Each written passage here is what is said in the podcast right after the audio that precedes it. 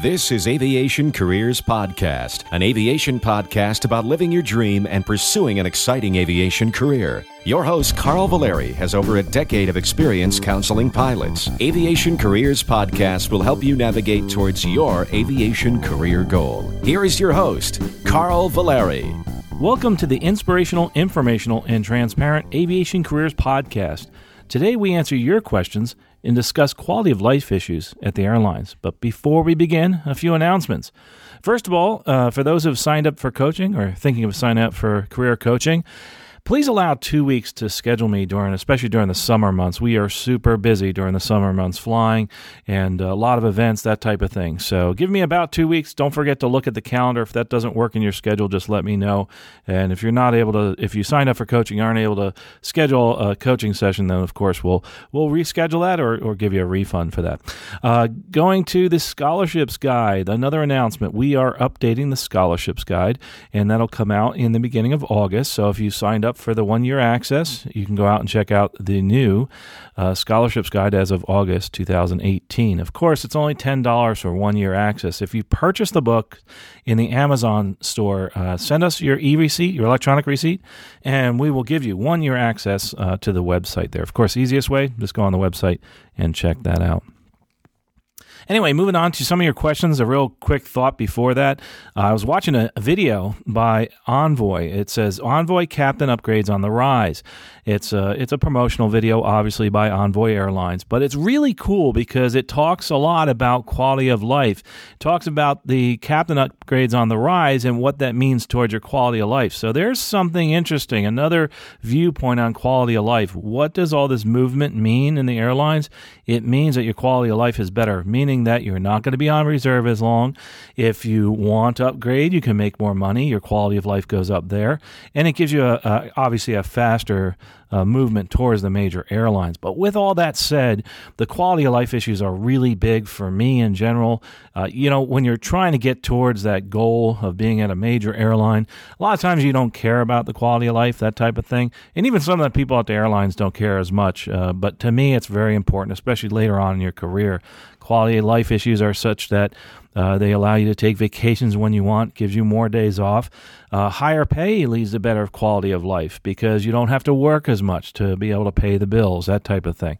So those are all quality of life issues. You know, being able to bid weekends off, etc.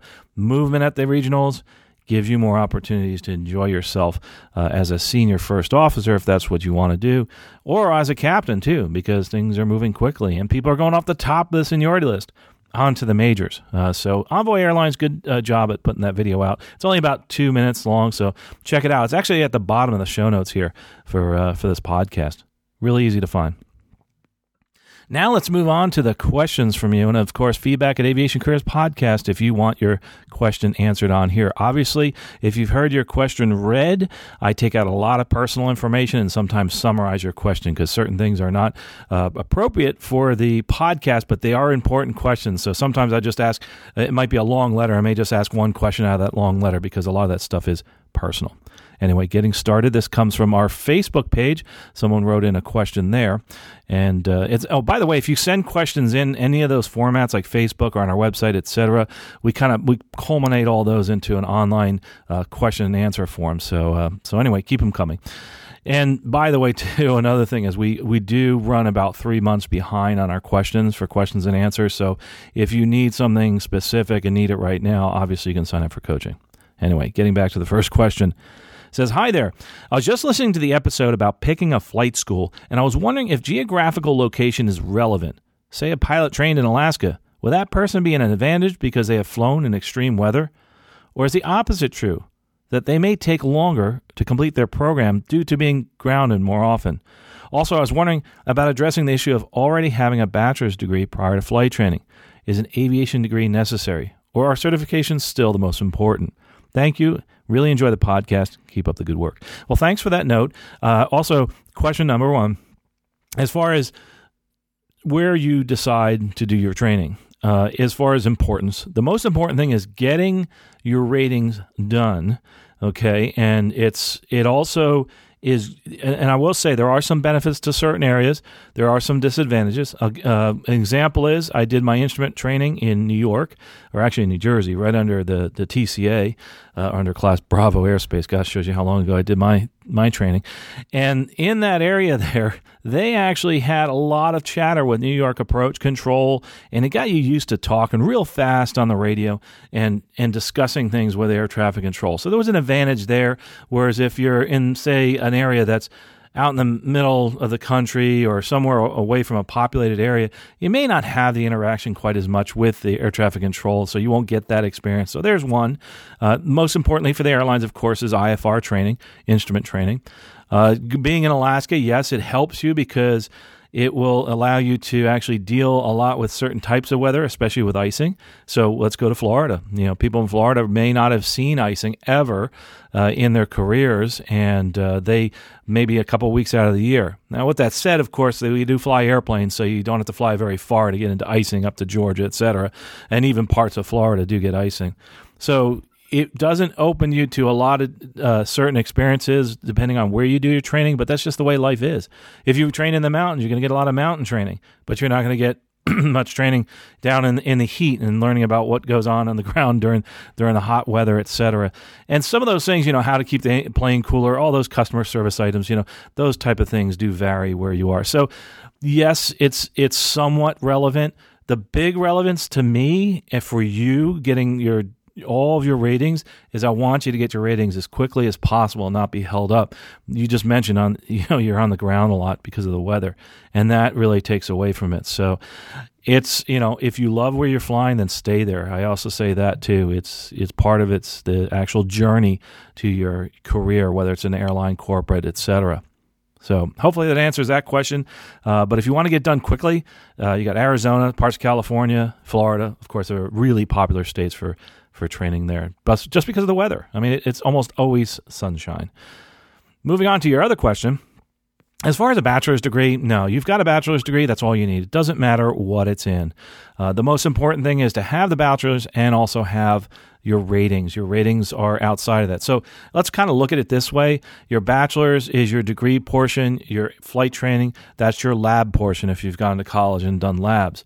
So if you're, say, in computer science, you have a degree portion where you're sitting in classes, and then the, the computer science part of actually you know doing the coding is more the practical side of things. Same thing with chemistry. In chemistry, you learn the theory, etc., and then in lab, you actually practice certain things like titrations, etc. So those are the, the type of things that are important to separate the two.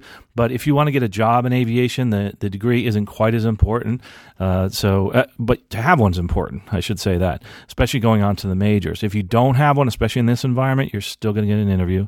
Uh, it might be a little bit tougher uh, depending on what time you're moving forward uh, with your career there, and also you know what airline you're applying to. Some aren't really as important than others. But yes, certifications are still the most important. Thanks again for the question. Again, feedback at aviationcareerspodcast.com. Next question says, Hello, Carl. I've been listening to your podcast for the past seven, both Aviation Careers Podcast and Stuck Mic Avcast, and found them to be very inspirational and informational. I'm currently in the process of getting my private pilot license at a Part 141 school. After getting my private pilot license, I'm hoping to continue on with the rest of my ratings to become a commercial airline pilot. After going through my first class medical exam with my local AME, aviation medical examiner, that is, my doctor told me that I passed my exam. However, because I had a history of illness, I needed to have the FAA make the final call as to granting me a medical certificate or not. After waiting two months, I received a letter from the FAA requesting more information before they could make the final decision. After going to the doctors again, I sent all my medical records back to them and have been waiting since then. It's been about seven and a half months, and I still have not heard any news on my medical certificate. I've been calling them every week to give me an update, and all they tell me is that it's still in review. I've gone through over half of my private pilot program and have had to stop since I cannot continue training without a medical certificate. My question is this In your experience as a commercial pilot, as well as working with counseling with pilots, would you consider this to be normal for the FAA to take this long and to come to a final decision for my certification? Do you know why it takes so long for something like this to get done? And what can you do in a situation like this? And also, are there other types of medical certificates uh, that certain pilots get because of certain health uh, histories besides the first, second, or third class. Thank you so much for the time and putting all these inspirational podcasts together. Uh, first of all, we all get the first, second, and third class medical, so that's what you need to get uh, to actually fly commercially. Uh, so one of the things you need to do is straighten this out with the FAA, and there are many ways to do that. Uh, one of the ways you can do that is to go out and hire somebody to help you.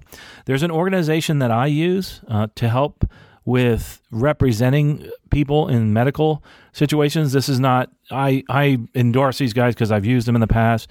There are other ones out there. You'll hear that in a, a, couple of questions down the road here on the podcast.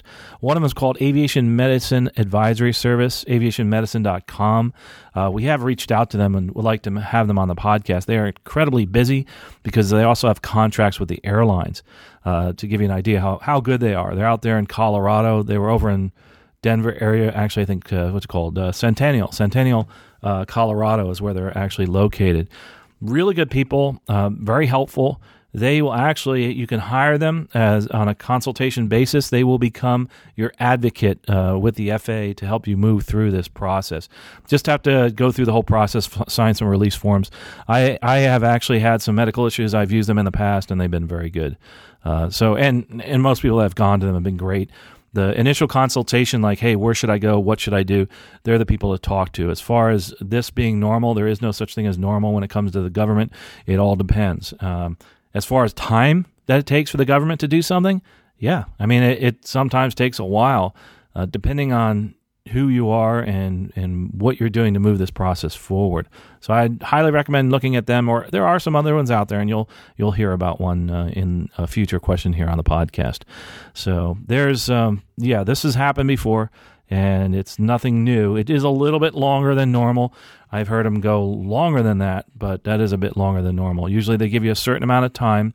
Uh, they request additional information. If you don't give them that additional information, then they will actually uh, not issue your medical certificate. Another interesting thing, too, by the way, is you can pretty much get in it if you are, say, denied a medical or you get a request for information, say they need 90 days, say, to do something. You can normally extend that by 30 days. Uh, so if you given, say, like recently I was given like 60 days to look something up for a medical and uh, was able to extend it for 90 days, that type of thing. So it's something you can do right away by calling the FAA to extend it. My only advice on that is don't do that till till to the last minute because when you do file the 30 day extension, it's from the date that you actually file it. So you could be they give you 60 days say to do something and you two days after you get the notice, you ask for 30 more days. They're going to just add the 30 days on to when you, you notify them. It's kind of strange. Uh, but that's the way it was explained to me when I talked to the FAA. Maybe that's changed. I don't know. But uh, something that you have in your side pocket just to think about. Uh, so, anyway, great questions. Uh, I do highly recommend you talking to those folks because they deal with the FAA all the time. And next question comes says, uh, "Dear Carl, you rock. Thank you for the outstanding work on the podcast and scholarships. I'm 28 year old recent pilot. Congratulations, uh, private pilot, I should say, with 70 hours, interested in bush flying in the airlines. I hold a bachelor's degree uh, in forestry and uh, would like to think about using my retirement funds for training. Ooh, this is interesting. Uh, has with about and with a certain amount of money in your Roth IRA uh, and another saved during the summer, that is going to put you into that realm, uh, the money you're talking about, of enough to pay for all of your training.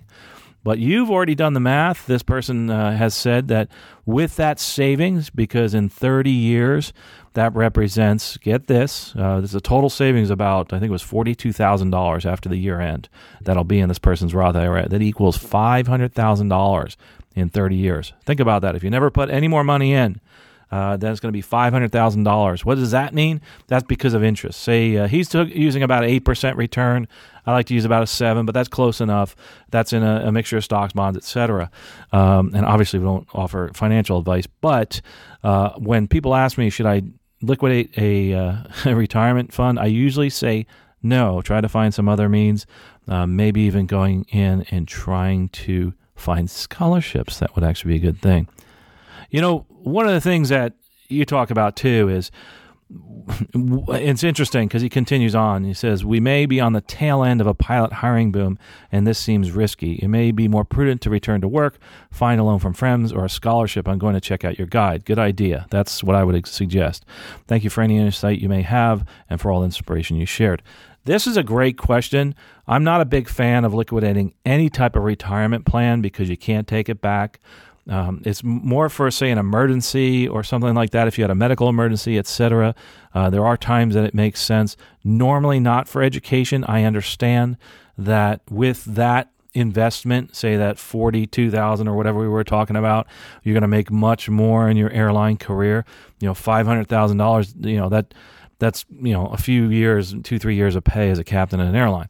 But with that said you you also lose all that compound interest. You have different tax disadvantages. Of course, you're talking about a Roth, so it's different. But you have to talk to your financial advisor about this, and you really need to talk to somebody. Uh, good places to go: go to FINRA.org to find somebody who's a financial planner. There's lots of different places to go. I know I talk about uh, Ric Edelman. He's one. Um, there's there's a couple other ones out there, and uh, so there's there's a whole bunch of books out there uh, Dan Miller. You know, there's there's all, all sorts of people out there that talk about this, uh, but I'm not really a friend a fan of that. I would work my butt off to be able to pay for it, or take it out of regular savings, not your retirement savings. Two different things. Uh, and uh, obviously, we're going to have another. By the way, another financial planner on, and so he can talk legally about all that kind of neat stuff. Even though he's not giving you direct advice, uh, we and we don't give a financial advice, but in general, we talk uh, I would really highly recommend you not doing that. Anyway, uh, moving on to some of the other things too. Uh, one of the things uh, he, he, mentioned, or I'll continue with his letter, says, I went into trucking two years ago to save for flight school after watching airborne firefighting operations of the Wilderness Ranger. Trucking has been a great way to save money quickly with minimal training with a lifestyle experience akin to aviation. It offers a taste of life on the road, 14 hour variable shifts, including red eyes, using technical knowledge, pre trip inspections, and listening to aviation related books and podcasts. Uh, I think that's great. Uh, that is very similar. Uh, medical standards are somewhat similar. They're, they're uh, a little bit different, obviously, but they're pretty close. Uh, transportation is transportation one of the things that I really think is great is the fact that you've gotten that the the changes and shifts and the red eyes, etc. By the way, oh my gosh, I've done so many red eyes lately; it's killing me.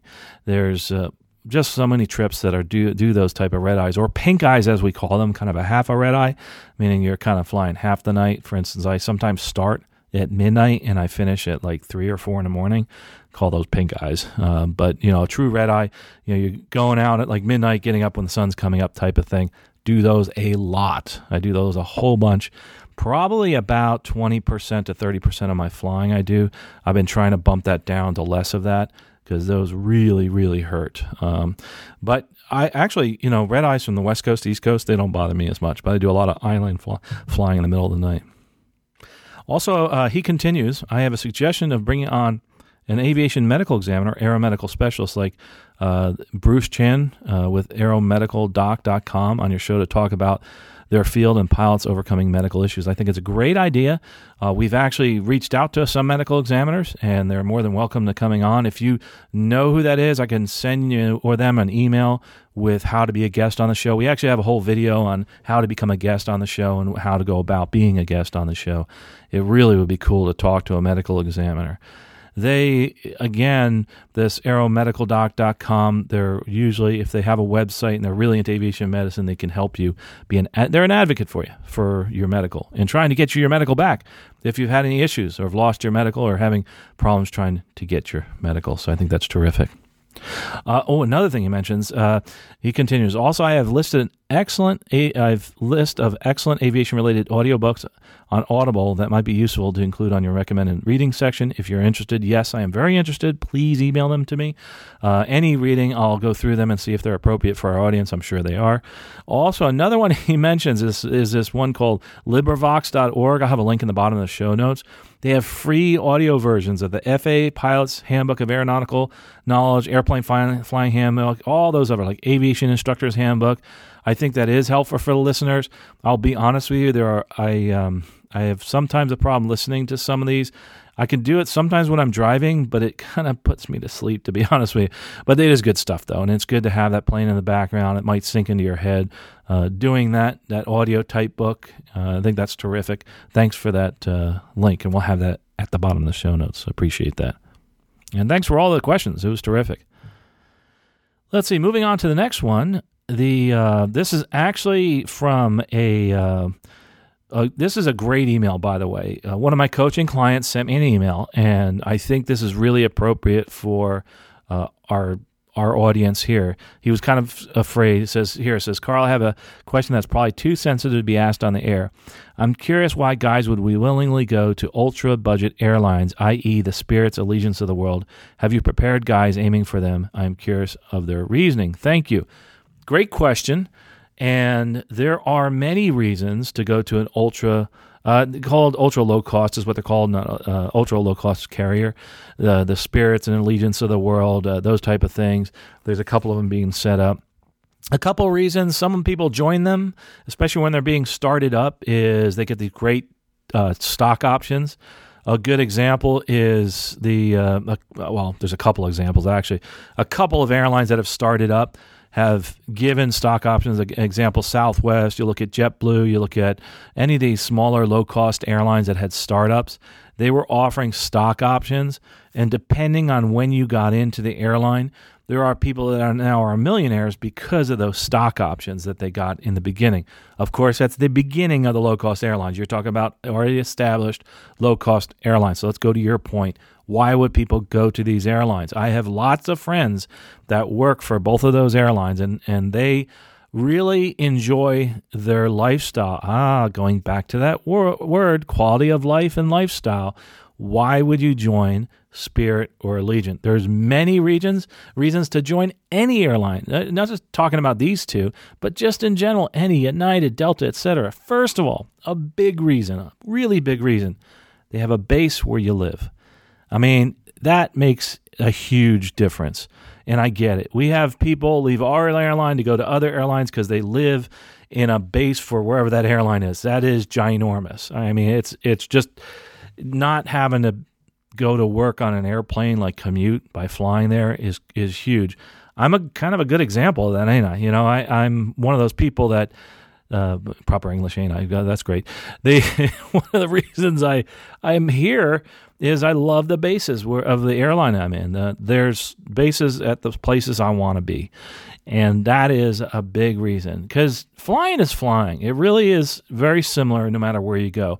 Once you close a cockpit door, or it's all the same. Once you get away from the gate you don't know what airline you're flying for. There's no nothing in the cockpit that tells you what airline you fly for. As a matter of fact, I got a funny story for you. I was actually flying for a regional carrier, I think it was SkyWest, who flew for United and also for Delta out of this one hub airport. And I said, "Welcome aboard Delta flight so and so." And the flight attendant calls me a couple minutes later and says, "You know what? This is a United flight." I was like, oh my gosh, how embarrassing was that? So, actually, what I did from then on, from now on, I always just say the flight number. I don't say the airline. Although I'm no longer with a regional, I don't fly for multiple airlines anymore. It's still.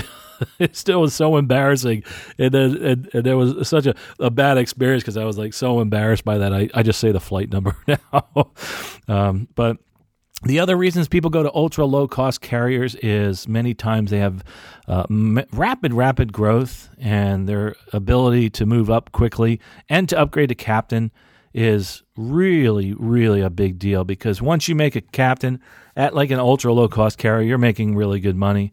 Uh, of course, you do have to deal with different types of schedules, etc.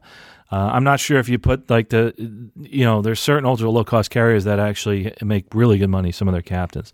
So going back to the question again, it depends on your situation why somebody would go to an ultra low cost carrier.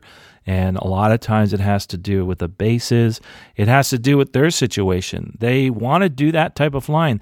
The airline goes to the destinations they want to go to. Uh, in the case of, say, I'll give, let's use Allegiant as an example because I know a lot of people there. Obviously, uh, Allegiant was in my backyard, and people say, "Why didn't you go to Allegiant?" Well, I didn't, but the I have a bunch of friends there, and you know what? They drive to work every day, so they're driving to work every day. They come home every night. They don't hardly ever do overnights, and they're out and back, out and back, and they want to be home all the time. That's the reason they go to say an Allegiant. So there's a bonus right there. So there's many, many reasons people pick airlines. So don't ever discount any airline anywhere until you look into it fully and say to yourself, why would I go there and why would I not go there? And I think that's really important in your decision making process when you're looking at an airline. A lot of it has to do with what I said quality of life. How do you define your quality of life. Define that quality of life. Think about that. I'd love you to do that. As a matter of fact, we're coming to an end of the podcast right now. And I, I always ask you to do something. Do something today to move forward in your career. Well, today I want you to do this. I want you to think about what quality of life means to you. What does quality of life mean to you? Is it being able to be home every night? Is it being able to drive to work only a half hour to an hour? Does traveling to overseas locations and spending many nights away from home is that the quality of life you want? Is quality of life the ability to move up to captain to make more money so that you can actually buy a better lifestyle? What are, you know, think about all these things. When we talk about quality of life, think about what it means for you. Is it a better system bidding process or bidding process for reserve, that type of thing? And that's it's some difficult stuff to find out, but you can find that information about the airlines. Figure out what it is. What are the top things for your quality of life? I want weekends off. I want to have more time with my family. I want to be able to have stretches of time off uh, from work, that type of thing. I'm a good example of that. I like to have large stretches of time off. So, for instance, I have, uh, let's see, I think it's 10 days off right now. And but to do that, I pack my schedule. My airline allows me to do that. Most do, and I'm able to have that time off, and that's good for me because I can do a lot of different things as far as air shows and that type of thing. So quality of life means many different things to many people. Also, the ability to change your quality of life. You know, maybe it's something later on in life it changes for you. Like, hey, you want to have you don't care about weekends off. Kids, you know, are out of school. I'm kind of that way. I don't mind working weekends, and I like having the weekdays off because you know what? The grocery store is empty at uh, 10 o'clock in the morning on on a Wednesday. That's for sure. Unless you're in a retirement community, of course, that's different. But uh, it's really it's an awesome, awesome thing to think about. So do that for me today. Think about what it is your definition of quality of life is. We'll talk to you next episode. Safe flying. You have been listening to Aviation Careers Podcast, an aviation podcast about living your dream and pursuing an exciting aviation career. This aviation podcast is produced by the Valeri Aviation Corporation. Although host or guests may receive compensation for products and services discussed in this podcast, compensation never influences our opinion. Before purchasing any product or service, you should always do your own research. Music by Billy Wheeler, all rights reserved.